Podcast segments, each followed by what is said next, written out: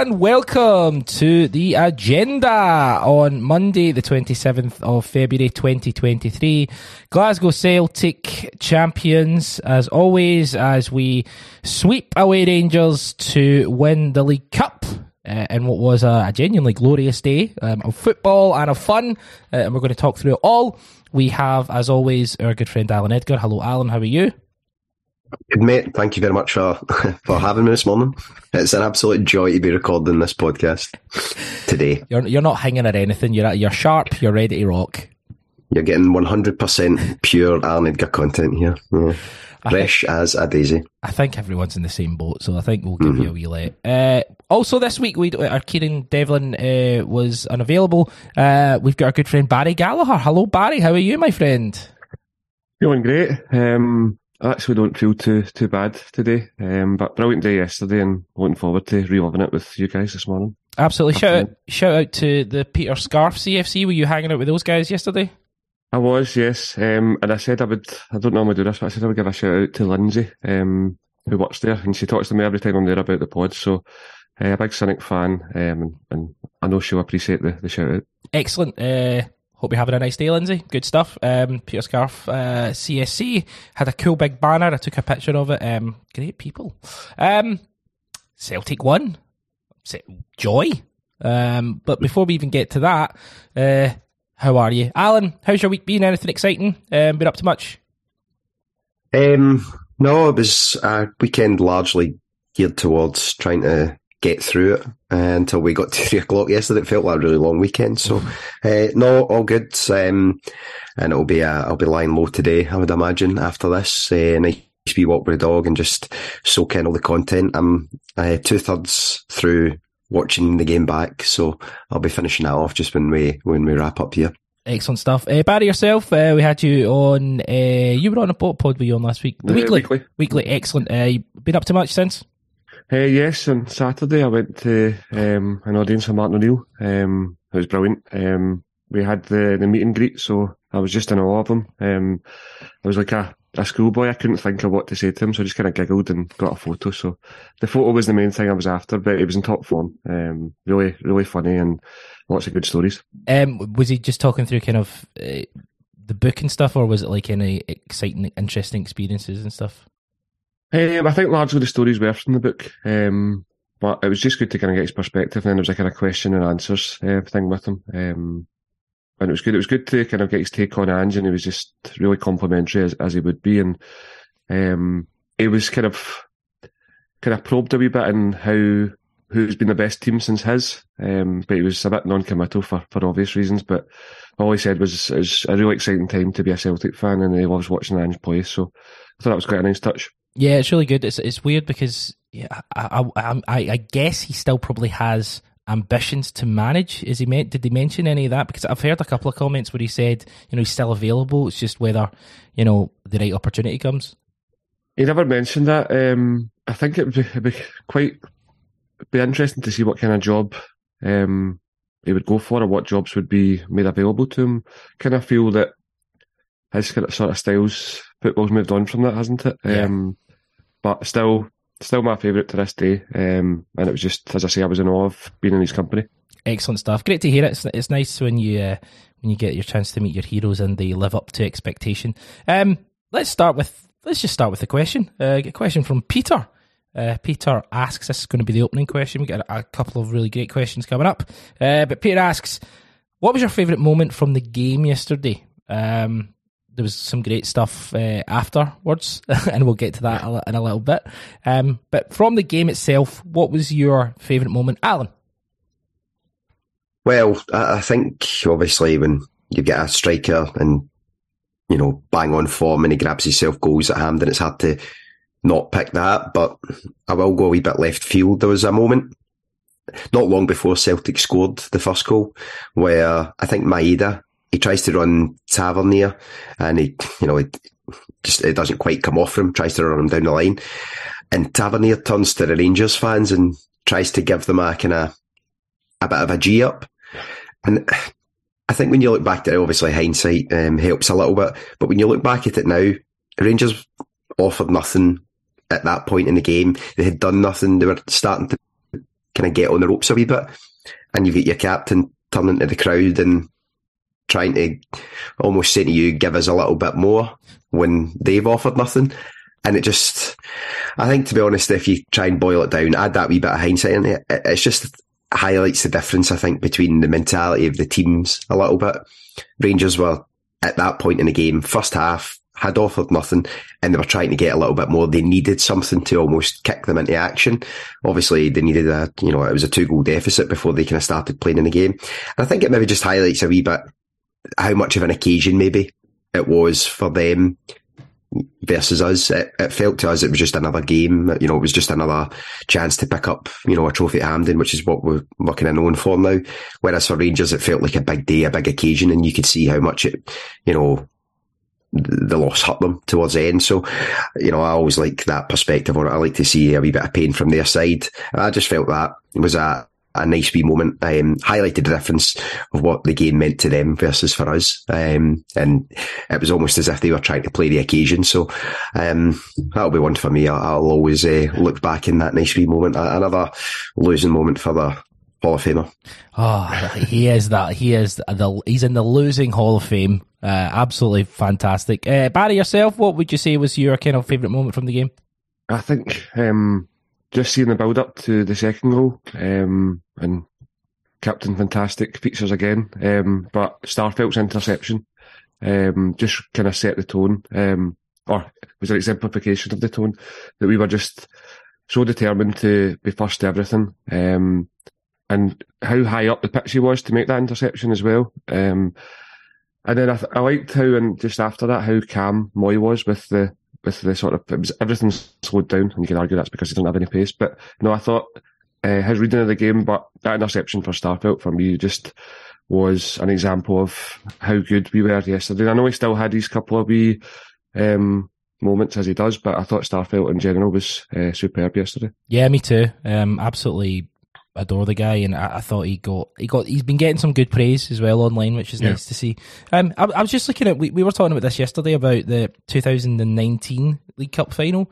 Um, why did I bring this up? Because I'm looking at their team right now, and eight of the starting eleven were involved yesterday, whereas only one of our eleven was involved yesterday, and that was um, Callum McGregor.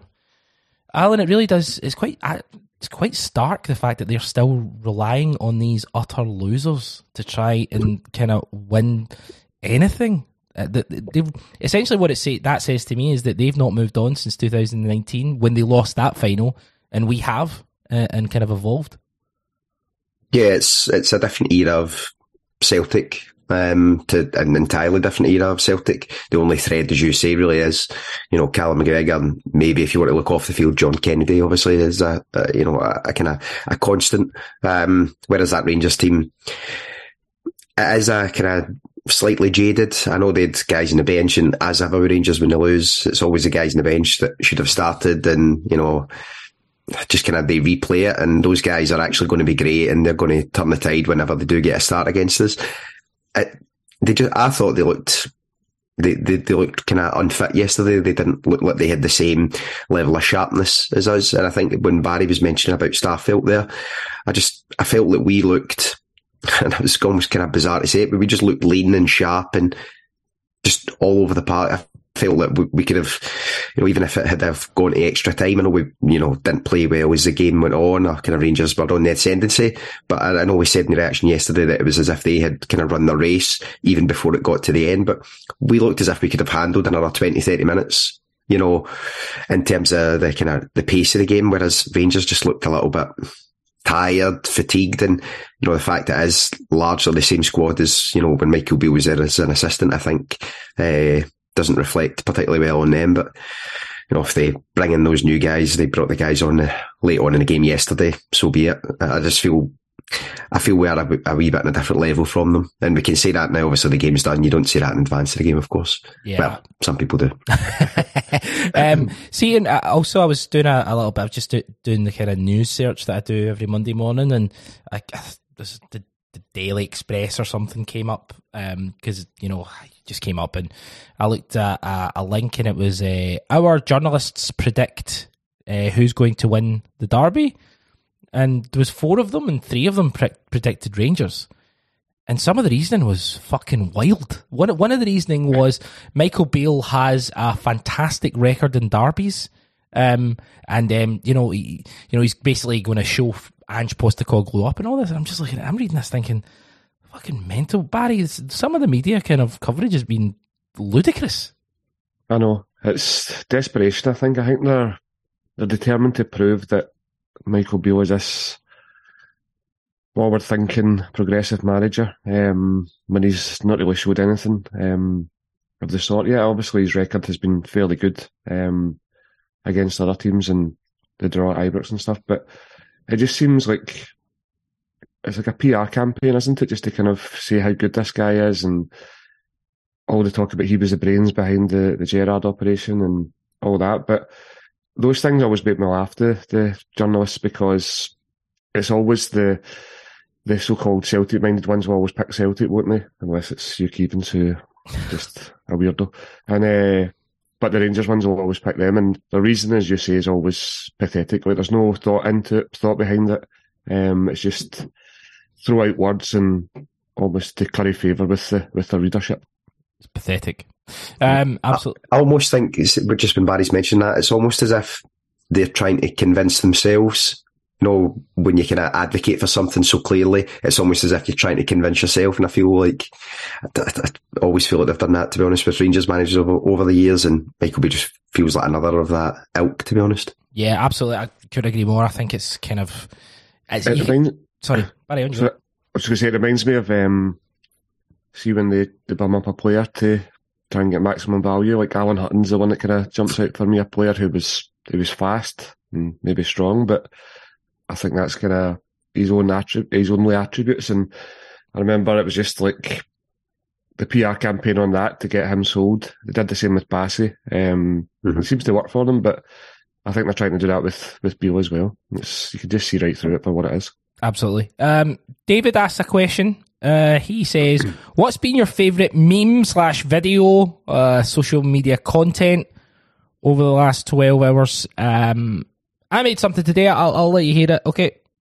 I know how important the game is uh, when you play it against the other mob. I, I don't really think about my individual performance. Obviously, the most important thing is about the win for the fans, for the club, and uh, the good performance for the players. But I'm looking for, for more great performances against the other mob.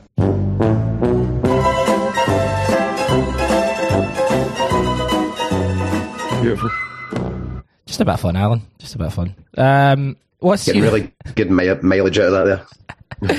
yeah, because um, that's the first time I'd only ever seen him. I'd only ever seen those quotes written down, and see when you hear them, they are just. It's just stark how the difference between how we talk and how they talk in regards to their captain and players. Uh, but what's been your favourite sort of meme video, sort of social media, bit of fun, Alan? I was just catching up actually before we recorded. I, I was uh, I was uh, radio silence yesterday on the phone, so um, I was too busy enjoying it. I I did like I think Tam Selleck had a, a good. Well, obviously his videos are always very good on Twitter, but he had a good uh, Michael Beale one earlier. That's uh, that'll be watching. I think that'll be on the rotation, so uh, I might stick with that. Yeah, Barry yourself. Mine was a it was a screen record from um, Heart, Heart and Hand podcast, and David Edgar listing all the the things that we are and why we deserve no respect and how when they pumped us, he was going to be laughing hard. I should add, it's not uh, Alan's brother. It's the it's the David Edgar from from the other side. But it was just it's a two minute clip tirade of why we don't deserve any respect. Um, it's just like a a bit of moon howling. Um, but I'm sure he feels uh, very sheepish this morning. For, Probably doesn't actually. Uh, see for for people who use who have these throwaway comments about respect and dignity and all that, they're not very respectful. and They're not very dignified. Yeah, that's exactly it. And he, he goes, he's going on about how Celtic are a, a whiny, um, what was it, a dot on uh, humanity or something like that, and ironically he's whining the whole way through it. So no, beautiful of you. If you haven't listened to it, I would I would seek it out. Uh, we got a message from Andy. Uh, Andy, I don't know if I should read this. uh, we quick message for the agenda, lads. Yas loved putting that pot-bellied little piglet Beale in his place. Two excellent goals, personifying this team's style of play. Um, when the going got tough, absolutely everyone worked their socks off and kept them at arm's length. And K Dev, you've got to start having a bit more faith in this team, my man. Um, great stuff. Uh, he says he's going to bask in the glory of uh, all the kind of internet stuff uh, this uh, this afternoon. Um, Callum McGregor.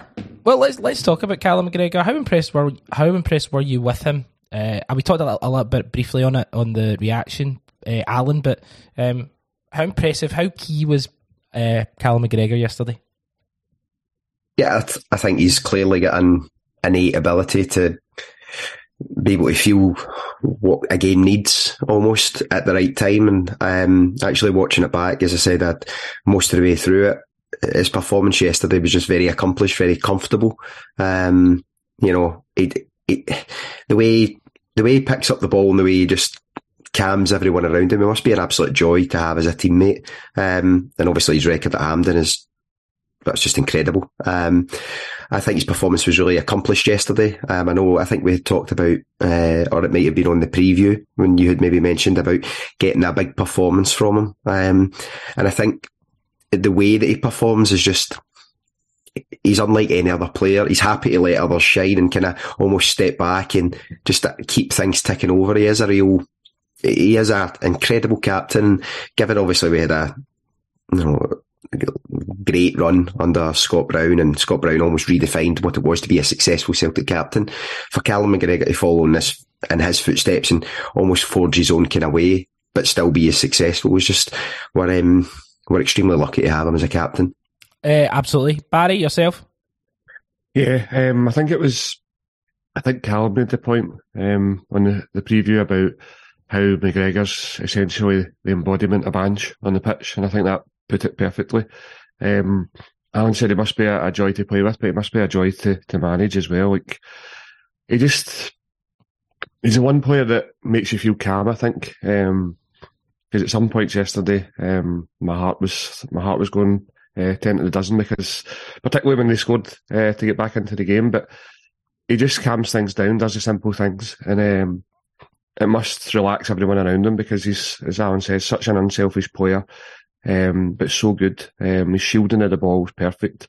Um, the run, I think the run that he made for the second goal, um, how many times have we seen him do that? I know he did one similar at Ibrox last season, but it just kind of gives you that, um, that outball to kind of bit of burst of pace to get through their defenders and make something happen. And yeah, he's just an absolute joy to watch. As Alan said, I didn't think we could replace Scott Brown. Um, so quickly um, with someone who is um, as good a captain as McGregor is, and he's he's just brilliant. Can't say enough good things about him. Yeah, absolutely. You know where I was sitting yesterday, it was uh, in the the first half. Um, McGregor was, you know, Joe Hart was right in front of us, and Cal McGregor just kept showing for the ball. He just kept showing for the ball. He always made himself available. Even when he had pressure behind him, he always made himself available. His movement off the ball is maybe something you don't necessarily see on TV, but his movement off the ball is outrageously good.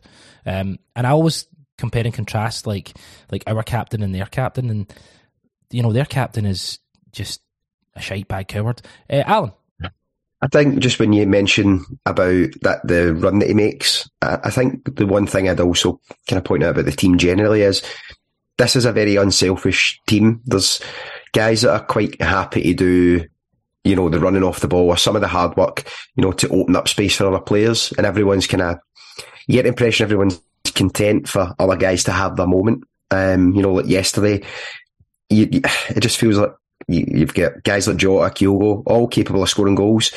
And whoever gets the goals on any given day, I think there's almost a, you know, there's a, everyone's quite happy for that other person. It could have been, could have been anyone yesterday. And I think everyone's quite content. You don't get that impression that it's, you know, that selfishness of a striker, for example. If it would have been Jota yesterday, you could just imagine Kyogo being quite content for him. And that's not always the case. Um, and it's quite good that we have that, that if one guy maybe doesn't have his best day, other guys are willing to pick up the slack for them, and it's always um, it's always quite nice to see. It's very uh, very wholesome. It's re- yeah, it's really hard to kind of foster that competitiveness, but also happiness for, for each, mm-hmm. each other individually. Um, here's just some comments um, that McGregor has made uh, yesterday. And it's classic. It's uh, as a club we do our talking on the pitch, and I think we did that. More often, more often than not, you hear these comments coming out before big games, but it's important for us to block it out. You can't affect what anyone else is saying or doing. The gaffer said doing it during the week during the week we only listen to ourselves. The only voices we need are our own voices and we continue to push each other and do our talking on the pitch when it matters. Good teams win trophies and they win them consistently. That's the be all and end all of football. Simple, effective. Um, he's played in 15 finals at Celtic. It's not a bad record, does it? They all matter, but th- but this one did feel special. It was the third trophy skipper, but the the first is uh, the, the derby. I think this is, this one is up there as one of the sweetest. When you get to finals, you're desperate to win. Throw into them the fact that it's Rangers and it goes up.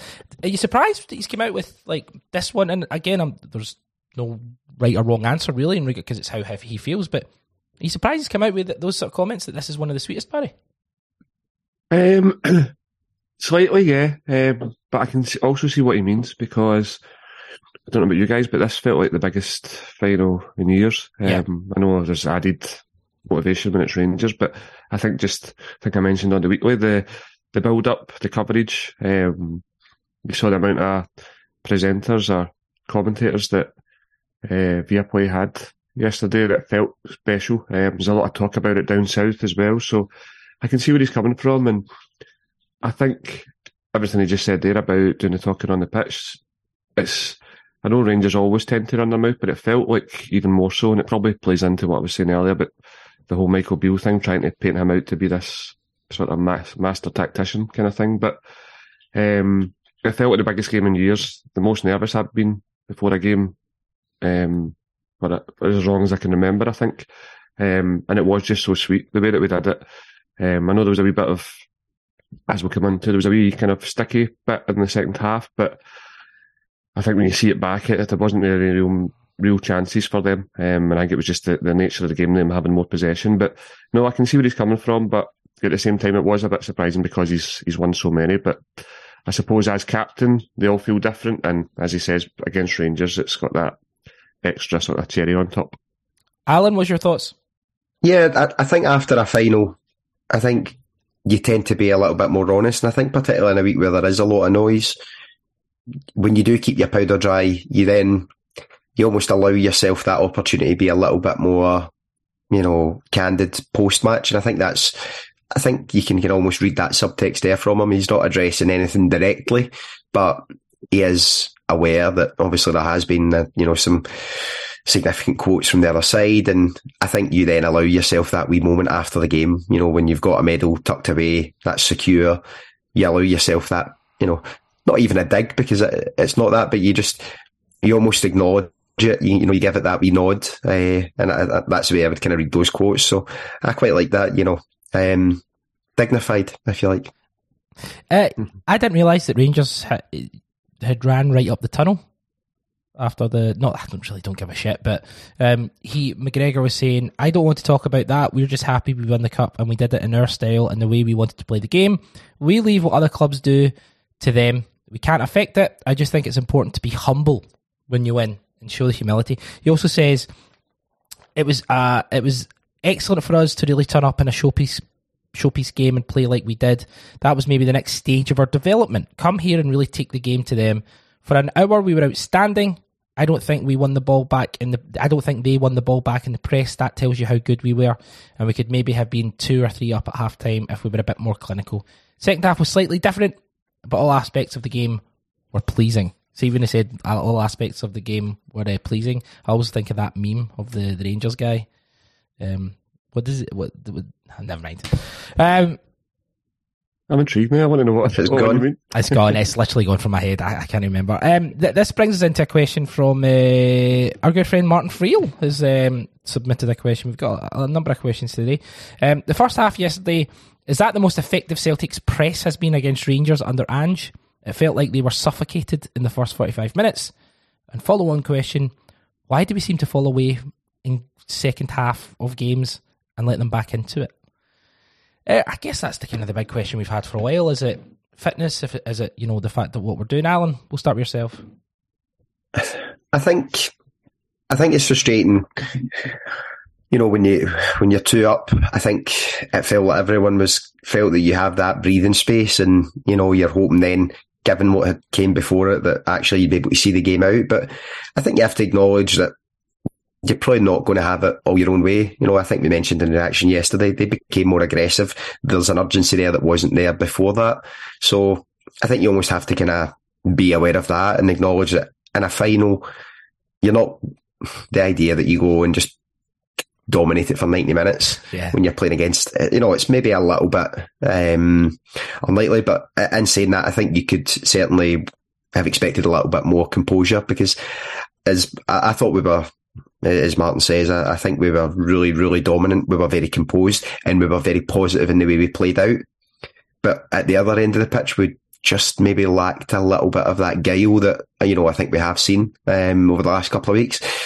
So, you know, it's, uh, it's almost, we want everything. We want, you know, the whole team to kind of par against them and have that kind of day. But in saying that, when you win a final, yeah, quite comfortable. It, is, it felt, it didn't feel pleasant watching yesterday, but as Barry says, when you actually think back to what real opportunities they had, we really did limit them. And, um, you know, I think I talked earlier about other players getting the moment and other, you know, guys working hard to make sure that everyone gets that opportunity. It kind of felt a wee bit like that as maybe, you know, defensively, we were just quite content. Um, and not dissimilar maybe to the performance last year against them at Ibrox, where they had a lot of the ball, they felt like a lot of pressure. But in reality, when you step out of the moment, they didn't really, you know, create a lot. They didn't, you know, give Joe Hart particularly a great deal to, you know, have to come up against. So I think when you look at it from that perspective, maybe it is just the nature of the final. You're not going to have it your own way and Rangers had to be aggressive and they did. And I think even at 2-1, the best chances in the game still come for us. They don't come for Rangers. Yeah, exactly. Uh, Barry, what was your kind of take on it? I mean, you mentioned your heart palpitating. I, I think we were all like that at um, parts through the game. Did you feel, obviously, they, they, they score that goal. Was there a feeling of, oh shit, or was there a feeling of, we've got this? Probably a bit of both. Um, I think the old shit just comes from because you want it so much, don't you? And as Alan said, when you go 2 0 up, you're thinking, you're pretty much thinking that's us done, um, which is a bit, um, a bit silly probably in hindsight. But when they score, your mind just starts racing and you feel the worst. Um, and as I say, when they've got all that possession and kind of flying crosses in, um, you can't help but feel the worst. But in the cold light of day, when you look back at it, um, I think the comparison that Alan made there to, to Ibrox last year, we were happy for them um, to have it. Um, the team were anyway, but I certainly wasn't. Um, but yeah, and I think the point that the Martin made about um, the first half, like the how they weren't able to kind of break our uh, press, etc., was spot on. Like we did, we were just camped in their half. I thought, um, and it's interesting how you said about the the sort of lack of um, maybe fluency or creativity in the forward um, front. I thought that Haksabanovic, when he came on, he really helped sort of address that. Um, I think Maeda was did some brilliant work defensively, but nothing really came off um, going forward for him. And I thought when Haksabanovic came on, we had, it was it was encouraging for him. Um, I think you could see how involved he was in the the celebrations, and I, I think every right to because he really gave us um, an out when we were when when we were under the pressure. So, um, I think I think Joe Hart made a point as well. Like Rangers were always going to have their spell, and I think that's just the nature of football. Um, I don't know. I know it does seem that we maybe um, dip a wee bit in second halves, but I think that's because of how explosive and how energetic we are for the first sixty minutes or so in games. So you you are going to notice a bit of a tail off, but I don't think it's a major concern. I think it was more of a concern last year when we didn't have the the substitutes um, to Yeah. kind of go up a gear or even see a game out. Um, but I think it's just it's just one of those things that's going to happen, and um, I think we will we will will get better as as the seasons go on. But it's just just a joy to watch just now, and it's a, a great time to be a Celtic fan. It, it, it bloody, do you know what? It bloody is. It's a bloody great time. I'm doing a Chris Bowden impression for some reason. Um, we've got we've got some uh, we've got lots of questions. They're coming in thick and fast. Thanks to everyone who's taken the time. Um, we're going to talk about Hugo in a, in a few minutes, but I think this is a good segue to talk about you know, Haksabanovic, Joe, maybe some of the subs. Um, get a question from Matthew Lee in Aberdeen. He says, Our bench yesterday was the strongest it's been in a long time. The players who came on, O'Reilly, Abada, Iwata, O, and Haksabanovic, are good enough to start regularly for Celtic. How will Ange manage to get sufficient playing time for them?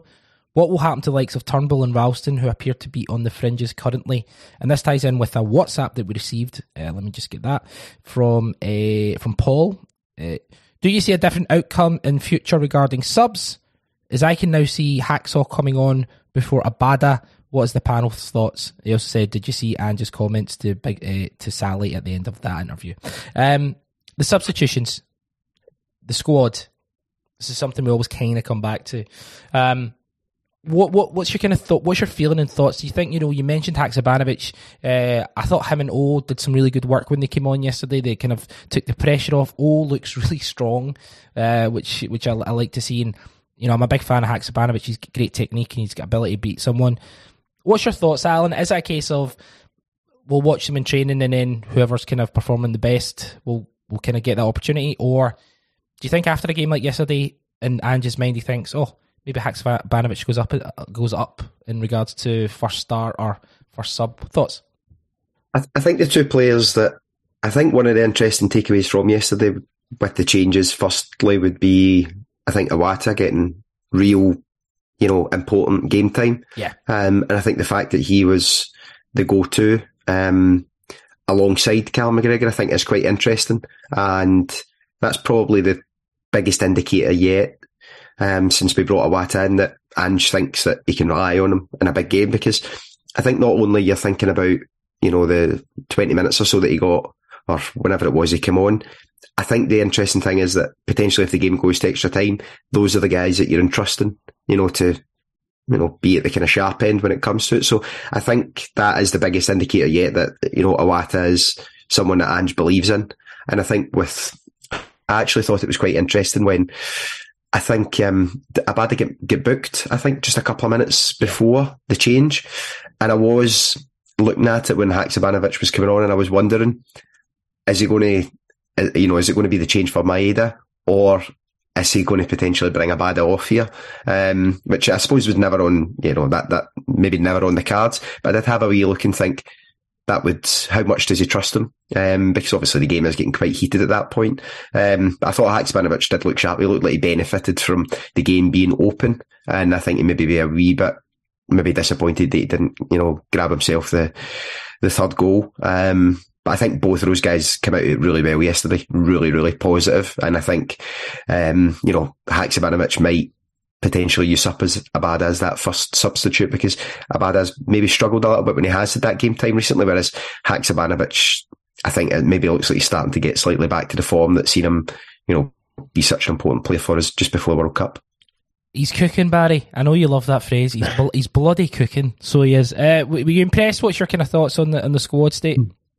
Yeah, it's looking it's looking really good. I think. Um, I think the as I mentioned about Haksabanovic, the one thing that I was maybe concerned about from before was maybe not as quick as our other um, wide men, but I actually thought he looked quite sharp um, yesterday. And as Alan says, uh, the sort of big pitch at Hampden, um, them having to come at us suited him down to the ground. And yeah, he, he probably will be annoyed that he, he didn't score that chance at the end. But what I what I love about this squad is there's not a a drop off when you make these sort of raft of changes. Um, I know last year we often talked about does it work when he makes the triple substitution, and I think you can see this season it does because of the quality. The quality of the squad has gone up. Um, obviously, some of them have, have come straight into the, the starting uh, lineup, but as it's.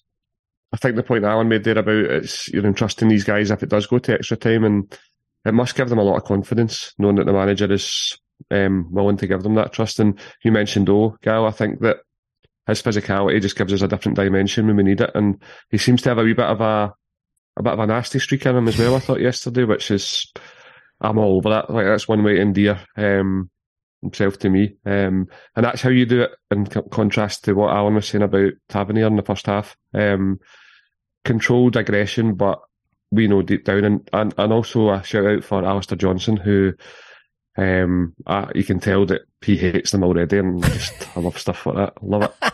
Treats them with disdain that they deserve. Um, see, in regard to the squad, like you know, we talk we talk about guys like uh, David Turnbull and you know Anthony Ralston. It really is a case of like they are really good players. They're really good quality in regards to kind of how they've performed, but as the level goes up, they, they just find themselves kind of dropping down a little bit. Um, and that's kind of the, the point, Alan. I, I, think, I think the maybe with regards to Ralston, certainly that the injury I think has probably cost him a little bit of game time because I think he would have probably found himself being used a little bit more, especially with JJ leaving. But being out injured, you know, it really has been a, a kind of strong start for Johnston. But I think if Ralston had been fit, he would have found himself having a bit more game time. Um, whereas I think Turnbull, I think that's a slightly different conversation. I think the standard and the quality in that area of the park has went up quite a bit. Yeah. And look, Turnbull's had some really impactful moments as a substitute, but I think he got the start in the St Mirren game and probably didn't take advantage of it. You know, after, you know, coming on 20 minutes, 30 minutes, he'd himself a couple of goals as well towards the end of games. But when you get that start, you almost need to make the manager think a little bit more. And I don't think with his performance that day he did. So I think it is quite a tough, um, it's going to be tough for him to get starts. I think there's plenty of game time, 20 minutes here, 20 minutes there. But the idea of him getting a start now with some of these big games coming, I think is, I think especially with Iwata being the first um, go-to yesterday in that area of the park um, after O'Reilly, I think it'll be extremely tough for Turnbull to get proper game time now. Yeah, Barry, your thoughts on that?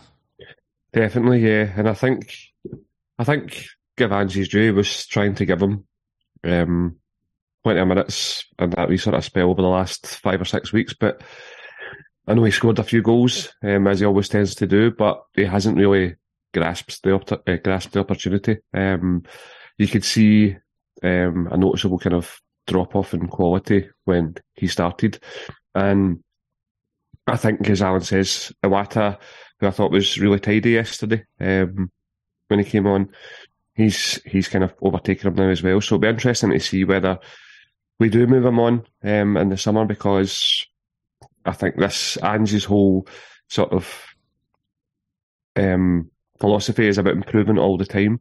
So it'd be interesting to see if we do bring anyone else in there in the summer, and that would push him down even further. So yeah, it's I like him. I like him as a player, but I think he's kind of his days are numbered, I would say, now at Celtic. Yeah, yeah and that's the thing, though. Like, um, Jesus, I mean, that was quite apocalyptic. His days are numbered. Um, maybe we'll just. I like him as a player. days are numbered, aren't they? I like him as a player, but his days are numbered. uh, it's the Frank Lampard. the Frank Lampard.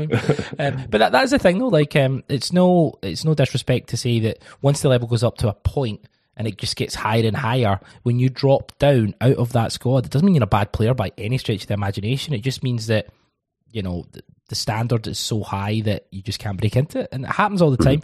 Um, I, Paddy Biggins has sent uh, a number of interesting um, kind of screenshots from Follow Follow. Uh, he says, "My comment for the agenda are that I just want to take a, uh, um, take a minute to absolutely revel in their pain." All they done was run their mouths all week leading up to that game. Now they're back in their boxes. Twitter was an absolute joy, and I can't wait to tune into Clyde Sky, um, Clyde Super Scoreboard tonight to hear their pain. If I could buy barrels of their tears, I would. Um, some of the videos and memes were delightful and glorious. I never tire of them feeling. Uh, uh, I never tire of this feeling after beating them. Uh, uh, just great stuff. And also, it's it's Todd Cantwell and Ryan Jack's birthday today. Just a big shout out to Ryan Jack and oh, Todd Cantwell. Nice. Have a lovely birthday. Hopefully it's not ruined. Um, yeah, great stuff, Paddy. I love it. Ryan Jack strikes me as the type of person that would still celebrate his birthday, at, even at his age. You know, you know, once you get past like, you know, once the kind of milestone birthdays have been, you tend not to bother, maybe 30th, 40th or whatever. But Ryan Jack strikes me as like, when he turned 27, he probably had a really big, big day for it. That's nice. Big, those big, those big lights that people get at weddings. Like just, just big, a big two and seven. and I bet he insists that his girlfriend like pulls out all the stops, gets like a, see all those like sort of garish things like a, a sweet trolley and all that out the back door. Like, right, come on, come on, Ryan, you're 27. Come on, Ryan. I bet he gets a photo shoot for his birthday. yeah. He's got white linen trousers on as we speak. uh, Ange Postecoglou praises invaluable Kyogo Furuhashi as Celtic boss lauds his performance. Um, Ange was quoted as saying, It's invaluable to have a player who is willing to do everything in his power to help the team. It's not just about his goals. He works so hard. Whatever awards he gets, they are um, they are earned. He's not floating about looking for a chance. Oh, is that a slang um, He's running his socks off, doing things that other strikers won't do because we know it's the right thing for the team. Players at this football club are often measured by how well they perform at the highest of stages, and Kyogo delivers again. When the when you look at him, the size he is and the players he is up against, he doesn't shirk away from it. He puts the opposition under pressure. He's so clever with his movement, and he wants to be front and centre when the opportunity is there. He was outstanding today. He's been outstanding since he arrived at the football club. I thought we were fantastic in terms of our football in such a big game, the atmosphere, the way it was. We scored two excellent goals. Um, Kyogo, it's another League Cup final. It's another final where he's turned up. He's been important, and essentially he's been the difference maker. Um, question from uh, Gastro Celtic uh, tweeted us uh, this question. With four goals in two uh, cup finals, one goal off league top scorer last season, despite, despite spending a lot of time out injured, and leading the scoring charts this season with 19 goals, is it time we started to have those discussions about Kyogo? Um, Barry, where does where does where does where does what's the path that Kyogo's on to in regards to Celtic status? he's he's right up there, I think. Um, and I totally agree that to be a to be let's say a not a legend but a Celtic great, you need to really put the put the minutes in in the, the big games and um, the fact that he's done it in two finals, he's also got the the crucial equaliser at Ibrox now as well. He's starting to put to bed a lot of the questions that people were sort of yeah. maybe doubting him or labelling at him. Um, and he is just a, a special talent. Um, I think he is so unselfish. I know Alan mentioned the, the whole team is, but I think he sort of he's a prime example of that. Um, everything he does is for the team, and yeah, I think it's just we need to cherish him. I think um, what one thing that is encouraging is I know he's a wee bit older than normally the players, the strikers that we've had like Dembele and Edouard, who are sort of sort of rhyme picking, aren't they? For uh, right picking for clubs because of their age and um, their development uh, still to go ahead. But I'm hopeful that the fact that he is a wee bit older, he would stay with us. Um, he certainly looks like he loves it. And yeah, I think if he continues in this, I would say probably the best striker we've had since Larsson was Dembele. Um, Dembele or Edouard, you could argue, but um, I think that Kyogo's sort of fast tracking his way up that list. Um, and if he continues to do it, then I think it, it could be it could be that we have the the next best striker since Larsson. Uh, I don't think that's it's probably not fair to say that just now, but I don't think it's unrealistic to say that that's what he, he can become. I mean, the guy people forget he, the guy missed a lot of football last season. He missed a lot of football, and he still scored a lot of goals. And this season, I, I think over the last you know since we came back from the World Cup, um, I think he's been incredible, really, really incredible. Alan, what's your thoughts? Yeah, I think it's quite. I think it's quite interesting because it it feels like it's almost been. It feels like a different time ago that you know we were having the discussions about him after the Champions League group stages when I think he did have a he had a difficult time. Um, he was out of form, and I think we started to you know query whether how how high his ceiling was, and I think what Eh, what he's been able to do since then is a be extremely consistent, but he's added those big goals against Rangers that you know he, hadn't he hadn't really had a fair crack at the whip. I think with regards to his games against Rangers, he was unfortunate with injury, as you say, but in two games now he's been he's secured as a massive point in the league and he scored the two winning goals in a cup final. And that's when you want to have the big discussions about strikers, about their level.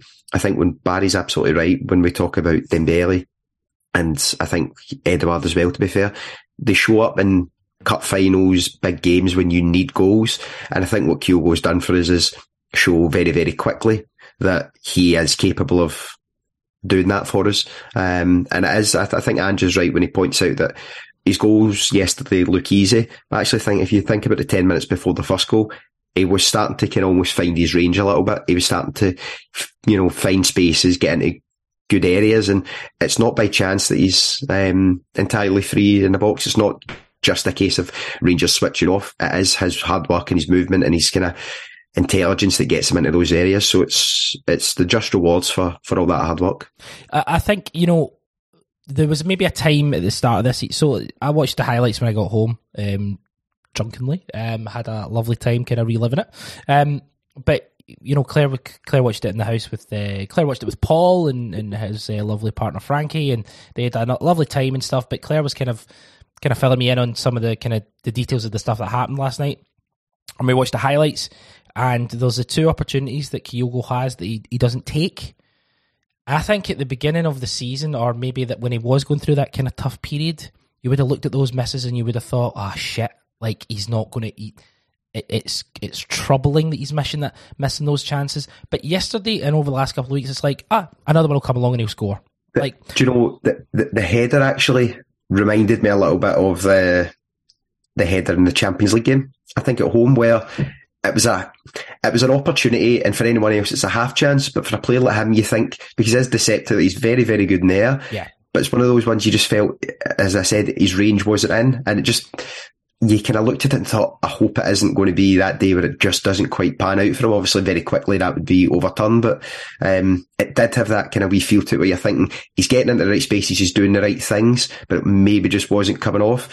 I think when you watch it back, though, as I, as I mentioned, you start to see that actually he was just starting to get going a little bit. And it wasn't a case of, oh, it wasn't going to come off from. You knew he was going to get more opportunities. He was going to kind of get that, you know, that easier chance, if you like. And it's very, very quickly after that chance that he does, um, he does get the first. Um, he's the first player to score back to back braces in a League Cup final since Billy McPhail. Uh, 1956, and of course the famous uh, slaughtering of Rangers 7 1 in 1957. Um, he's just he's racking up the records. Um, comparable to, I mean, Barry, you mentioned, you know, Edouard and, and Dembele, and, you know, I, I just, I think he's starting to really push ahead, and I know, I know you kind of said that, but they are three different, very, very different types of players. It's really kind of hard to kind of be, because we don't want to forget, really don't want to forget what Edouard did. I know that kind of the way it ended was a bit, a bit of a pain, but and stuff, and Dembele just kind of went away very quickly, sort of thing. Is how how long he stays. Kind of does that add to the kind of the, his legacy? Yeah, definitely. Um, I think his as I, as I mentioned, his age hopefully will come into it. Um, not that he's over the hill by any means, but just in terms of that sort of sell on value or how clubs would look at it. I think the one thing I will say about Kyogo compared to, and this not criticising Edouard or Dembele at all, but he seems more talismanic, I think, uh, than those two. He, I think because he was sort of the the sort of blue chip signing for Ange, um, the first sort of big outlay, um, that he he was one player that he wanted to come from Japan, and um, almost straight away, I think back to that game against Dundee at Celtic Park, the half empty Celtic Park when he scored the hat trick. You realised there was something really special there.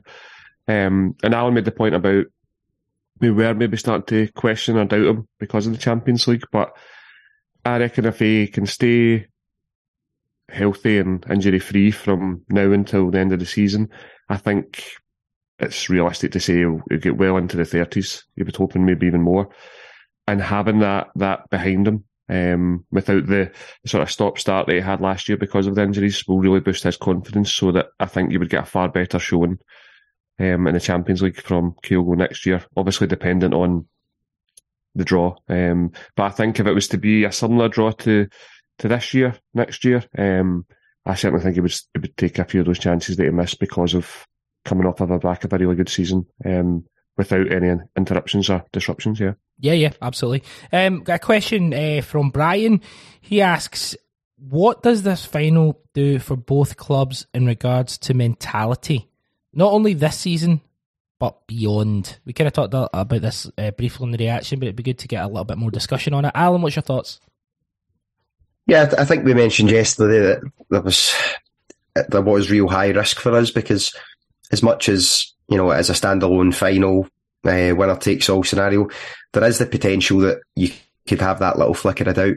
Um, you know, if if you don't win the game, or you know, even worse, if Rangers win the game and they perform really strongly in the day, it gives you that little bit of doubt with two derbies left that you know nine points, you know, isn't um, you know maybe isn't as big a lead as you you would want. Um, but I think we have, you know, I think you you, have given them nothing yesterday. You haven't given them the option of saying, putting that little bit of seed in your mind. I think we're all, uh, certainly chatting this morning to folk, you feel quite confident with that game in the 8th of April now. You start to feel like actually we can perform. We've got more than enough to see, see us past this Rangers team, even when maybe we don't, we aren't quite as good going forward as we have been. And I think that gives us a lot of confidence. And by the same token, it takes it away from Rangers. It's another big occasion that's passed them by. Um, you know, they kind of struggled to really imprint themselves in the game until very late on. And I think that then just, you know, you're hoping that from now until the end of the season, that really, that's the first big knock for Michael Beale, but it's also the first really big game that he's had. Um, he's had two opportunities against us, not being able to, you know, land a kind of significant blow on us.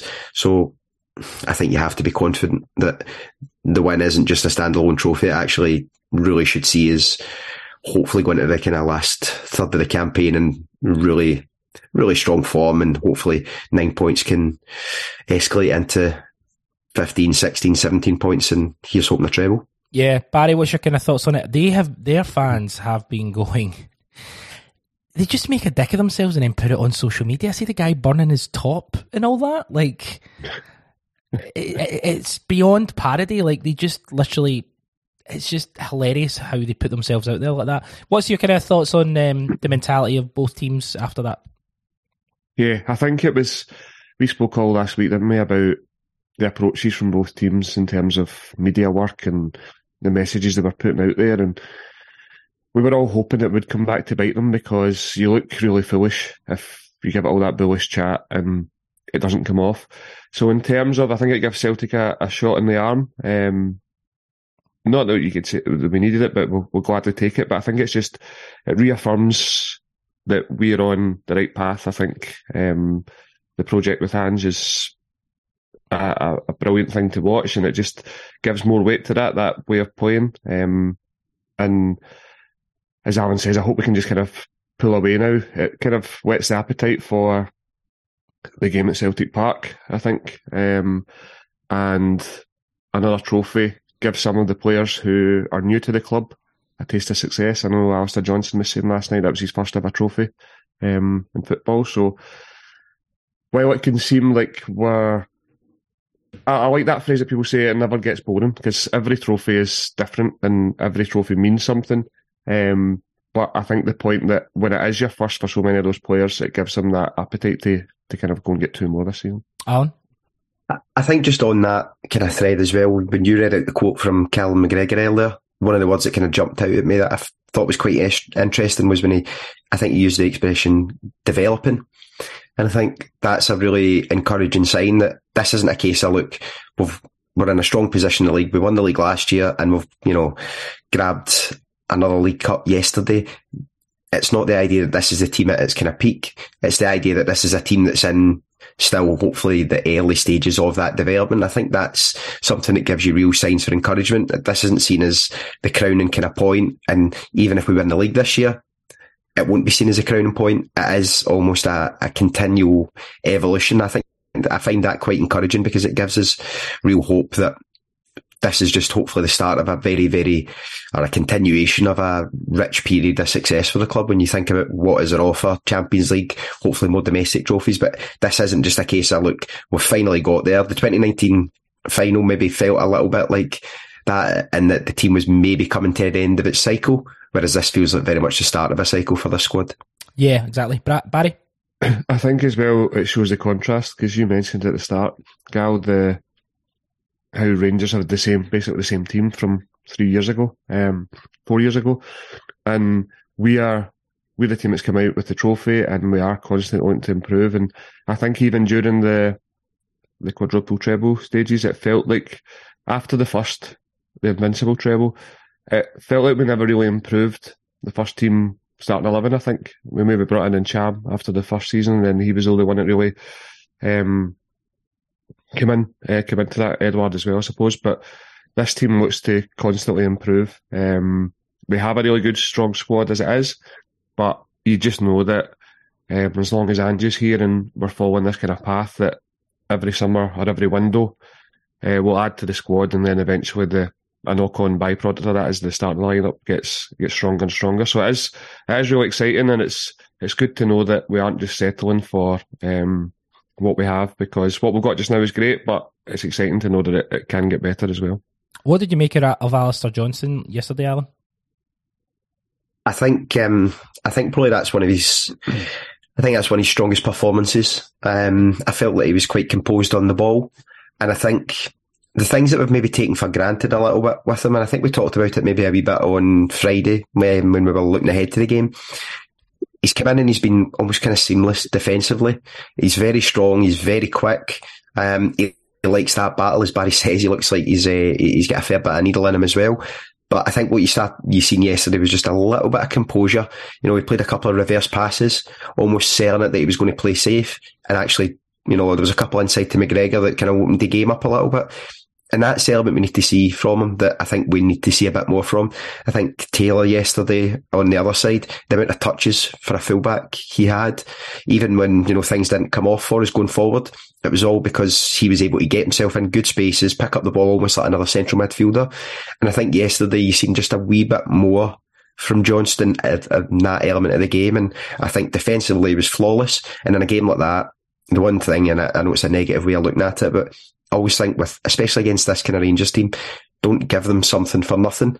And I think Johnston kind of fits that mould of doesn't give anything away cheap. He didn't dive in yesterday at all. And it was almost as if his evolution from the game in the 2nd of January when he was good, but he was very rough around the edges to I think yesterday's performance, which I think from him was a lot more accomplished. It was um, encouraging signs. Uh, Barry, your thoughts on Joe Hart? Um, there was a few kind of ropey moments, um, as always, wasn't there? Um, and I think, I think that we all agree that that's a position we can improve upon, or you would like to think that that's what the club are looking into, um, because it does strike fear into you at times, particularly in these games, and um, the likes of us three, we don't need anything like that as well because we're already living on the edge in these games. But uh, and I'm sure a lot of supporters are the exact same but yeah, just that that was a bit of a concern there. Um, and well, I think we all love him as a as a personality and his leadership skills. You saw how much it meant to him at the end of the game. Um, he was going absolutely. What was that? What's that phrase you used? Something cakes. Uh, bitch was cakes. Bitch cakes. I think if people if you said to someone what does bitch cakes mean, show them Joe Hart at the, the final whistle uh, yesterday. But yeah, just a bit of a concern. Um, he has. He's been great for us, but we mentioned just just shortly there about constantly striving to improve. Um, and I think that if we could get a goalkeeper who, with obviously not trading out the, the fact that they have to be able to, to save shots, but if we could get someone who's a wee bit more assured um, on the ball, I think he could see us go up another level again. So, yeah, I, st- I still think I don't know what it would look like for him. Would he happily stay to play second fiddle? I know that he didn't want to at Spurs. Um, he seemed to really enjoy it here, but I'm not sure if he would. So it'll be interesting to see what happens in the summer. I think in that position. Yeah, and that that is the real kind of exciting thing about Ange that if you think someone needs to improve or a position needs to improve, it'll improve. It doesn't really matter who's who's holding it. So yeah, we will see. Obviously, that's a, the big kind of call. But I love the celebrations. I know that's during the game there was a bit a bit of worry at points, but he really there was a bit where um, one of the guys from the Green Brigade were out and handed him the microphone and all that. And um, when everyone was leaving, Joe Hart accompanied them and made sure that he got back into the stand without like getting huckled by the post or anything. And I just thought wee wee bits like that, bit of class. Um, I got a question from a couple of comments from from Paul Gibson. Um, a couple of quickfire questions for the agenda. Given comments from their staff players and the lowest of the low in terms of a banner, are they the most disgusting club on the planet? Um, I mean, they had that as as Alan said yesterday. Like they had that banner with the expectation that they were going to lose to put that Yep. that banner out. It's pathetic. Um, Rocked up, ready to lose. Rocked up, ready to lose. Exactly. Um, question number two. It's What like would- an album.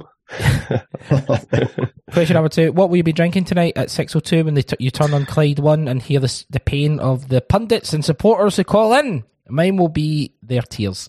Um, number three: Did Michael Mols? Oh, did Michael Beale?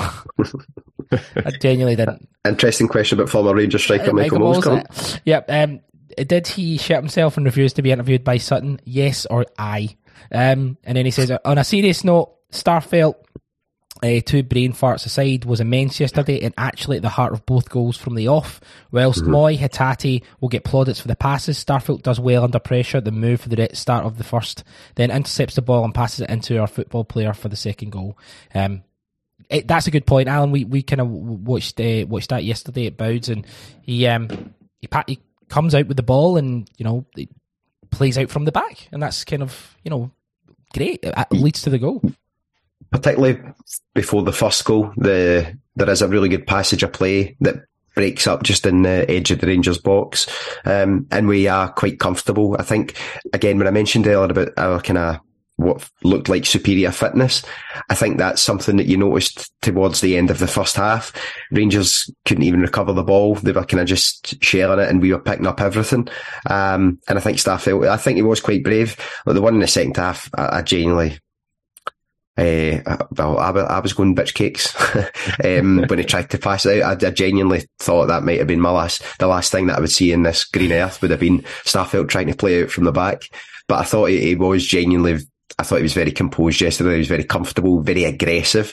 I thought him and Carter Vickers, they do seem to kind of thrive on or pride themselves on being sharper, fitter, stronger in these games. They, they both just looked really locked in yesterday. So no, I think, um, they, they both uh, very much earned their medals yesterday. Absolutely. Here's what Ange had to say.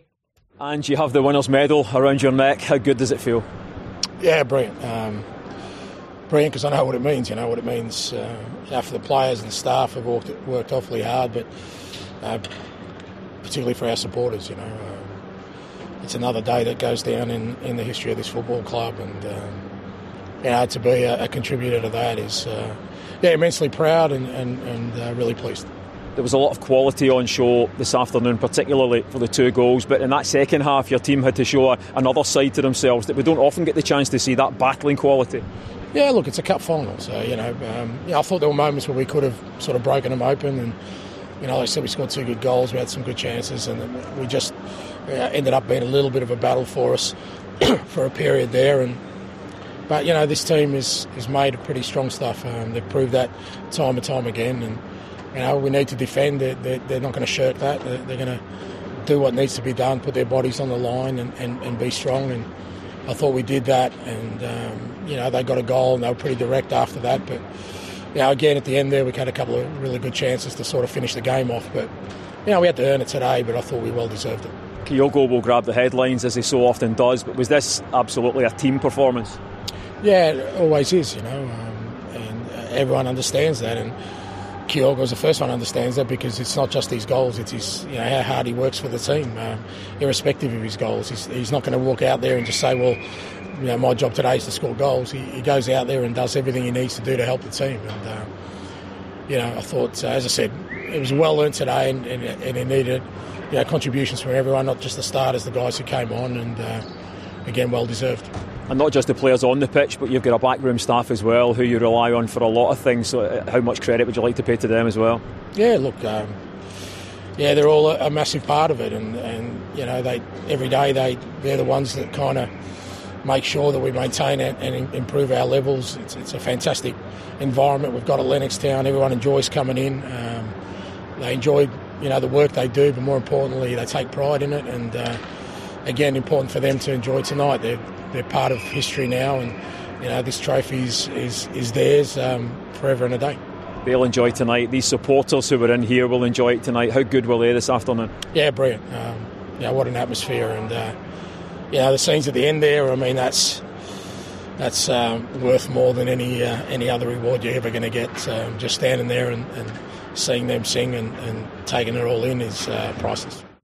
So what he's saying there with that last bit is that he's staying at Celtic forever. So that's fine. That's now confirmed. That's that. I mean, that is a verbal contract. so um, it was interesting him talking about the. Um, sorry, Barry, do you want to come in? I'm just going to say the the Celtic board doing that are going to give him reduced terms um, his next contract because he's just he's shot himself in the foot there, So that's worth than it, more than any other reward. uh, I mean, we all love hearing him speaking. You know, he really does kind of you know strike a really important tone uh, when he talks about the supporters and he talks about what it means to us, and you do get that. You do genuinely get that feeling that he gets what this football club's about, and it's very important. Um, so it was great to hear hear his thoughts. Um, just before we kind of uh, move on uh, and look ahead to St Mirren, um, Allan Iwata, you mentioned him briefly. You think he's going to start pushing for a start potentially? Yeah, you're hoping that we'll be in a scenario where potentially league games you might be able to mix it up a little bit, and that's not to, you know, it's it's it's like in a negative way of thinking about it there that you almost you would only trust him in games where you know you've got a strong lead. But I think Ange, like we talk about how much he values match sharpness and. Um, you know, he's not particularly interested in shuffling the pack too much, but I do think that the minutes he got yesterday, like I said earlier, were quite significant. Um, he obviously feels that there's a level of trust there that he's earned that he would bring him into that game. Him and McGregor both in the park at the same time as well, which we um, maybe you, you, wouldn't necessarily imagine. So um, I think it's significant. I, I, would imagine that there'll be. You know, he's, he's passed that test, um, and that there will be more game time from. Whether it starts over the next week or so or next month, I'm still not entirely sure, but I think you might find that, you know, once you kind of usurp David Turnbull and being that, you know, kind of go-to substitute, I'd imagine that that would continue at the very least. So, you know, he's kind of moved up that pecking order at least, but I don't know if we'll see him start uh, anytime soon, just with, you know, a game a week largely for the next wee while. Barry, you've got confidence going into the next game against them, right? Definitely, yeah. Um, I think I think that'll be a real, yesterday will be a real sore one for them. Um, mainly in their own doing as well because of how they kind of put themselves out there. But in terms of, it's interesting to think what they might try and do now to do things differently. Um, they've obviously had a slightly different approach from the game at Ibrox to, to yesterday. So if they try to be more attacking, um, it'll just play into their hands. So yeah, just looking forward now to to the game coming up. And I think Allan's point on Iwata, um, I think giving him the minutes yesterday in such a, a high profile game, it kind of fast tracks his progress again. Um, and that's something that Ange likes to do. I think putting him in situations where he'd get so much more out of that sort of cameo performance um, yesterday than he would um, maybe starting a uh, a league game at home to one of the, the less opposition. So it's it's clever how the way Ange does this, but yeah, I think there's lots to, to look forward to from him. Yeah, and I think you know what a difference a year makes because this time last year you were having Mikey Johnston and Moffat come on for Celtic, and now it's kind of it's a very different story. So it shows the strength and depth. Um, Shout out to Celtic FC women. Uh, they defeated uh, Rangers uh, 3 0, and there was a crowd of 1,639 there to see it, so that was absolutely fantastic. Um, you can get the entire lowdown on that um, from uh, Claire and Lorenzo on the Celtic Women's Football Show, which drops on Wednesday. Um, you're listening to the agenda, which drops every Monday. On Tuesday, we've got the review with Christian and Graham looking over the game and uh, everything uh, that needs to be reviewed over the last week. Thursday, we've got the Cynic Weekly as always. Um, Friday, we've got the weekend update. On Saturday, we've got another episode of Faithful Through and Through, which uh, will be dropping on Saturday morning. Um, and on Sunday, we'll have reaction to the St Mirren game. And that brings us into the St Mirren game. Um, we can't rest on our laurels or morals or whatever Steven Gerrard said stupidly. Um, we have to really kind of push ahead, Allan. Celtic versus St Mirren. Uh, is it is it called New St Mirren Park or something? It's not called Love Street anymore. What's it called? Yeah, I think it's just St Mirren Park. Yeah, yeah. I think it's new. Yeah. Um, Allan, what are you what are you thinking about coming into this game? Well, it feels uh, when you said it, I think I, you know a minute or two ago about well, we'll be looking ahead to St Mirren. I was immediately thinking in my head, not yet. We won't. uh, I'll be I'll be looking back before I'm looking forward. Um, and I think it's very important that the players and fans have time to recover. Um, some some more than others, I would think. Um, I think I'll be an injury out for Sunday's game, um, going at this rate. But it's uh, I think now you can start to see the kind of it is really a kind of drive towards the end of the season now. Um, you know, almost into March, command and lead. It's about just ticking the games off. And I think, to be honest, we have been very, very good at doing that since the World Cup. Rangers have obviously been in much better form. They've, you know, pretty much won out apart from the game against us in January, and we're the same. I think the the positive thing for them, they start to run out of games. Yeah. Um, and I think for us, it is just about seeing that. Obviously, we lost it early in the season, and we put in a really poor performance. So it's just about trying to make sure that we don't, um, you know, don't replicate that kind of level of performance, and that we just continue to be kind of ruthless, which is since the World Cup we have been ruthless. So hopefully that just continues at the weekend. But um, I'll savour um, I'll savour yesterday a wee bit more before thinking too much about Sunday. Uh, Barry, what are you thinking about Sunday?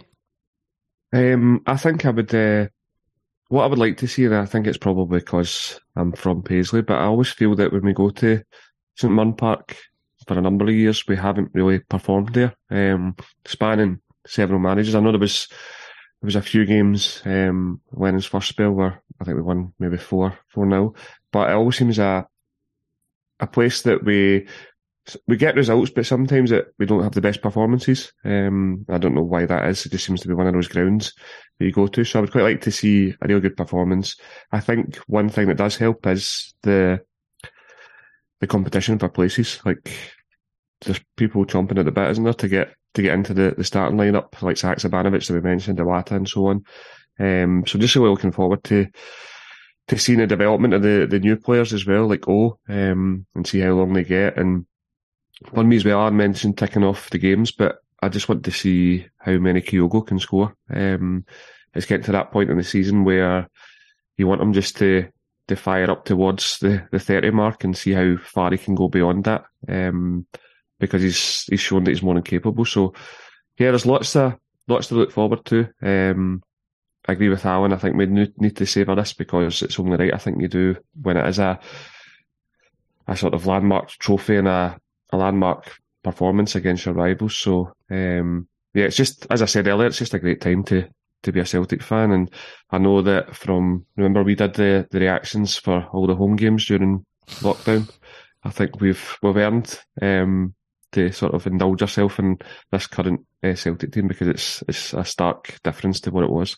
Absolutely. Um, I think we'll all be spending the week the the afternoon kind of, you know, going through all the social media and, and having a nice time, maybe watching the game back and, and enjoy it. And as Allan says, I agree. Um, savor it because uh, it doesn't come around all the time. So great stuff. Um, that this has been the agenda. Um, as I say, we've got lots of stuff coming up this week. Um, we'll be looking ahead to the St Mirren game probably from uh, Thursday. Um, we'll still probably look back at the, the weekly as well. We need to get some money, let Sermanni have a, a couple of digs at them as well. So that'll be great fun. But uh, Allan Edgar, pleasure as always, sir. Thanks very much for having me. Hope everybody enjoys today. Enjoy watching it back and uh, wait for Super Scoreboard tonight, which I'll be tuning into if I'm awake. Absolutely. Barry, an absolute joy as always. Thank you. Back to work for me, but I'll be watching this stuff um, once I finish. Great stuff. From Barry Gallagher, from Allan Edgar, I'm Chris Gallagher. This has been The Agenda, and we'll speak to you down the road.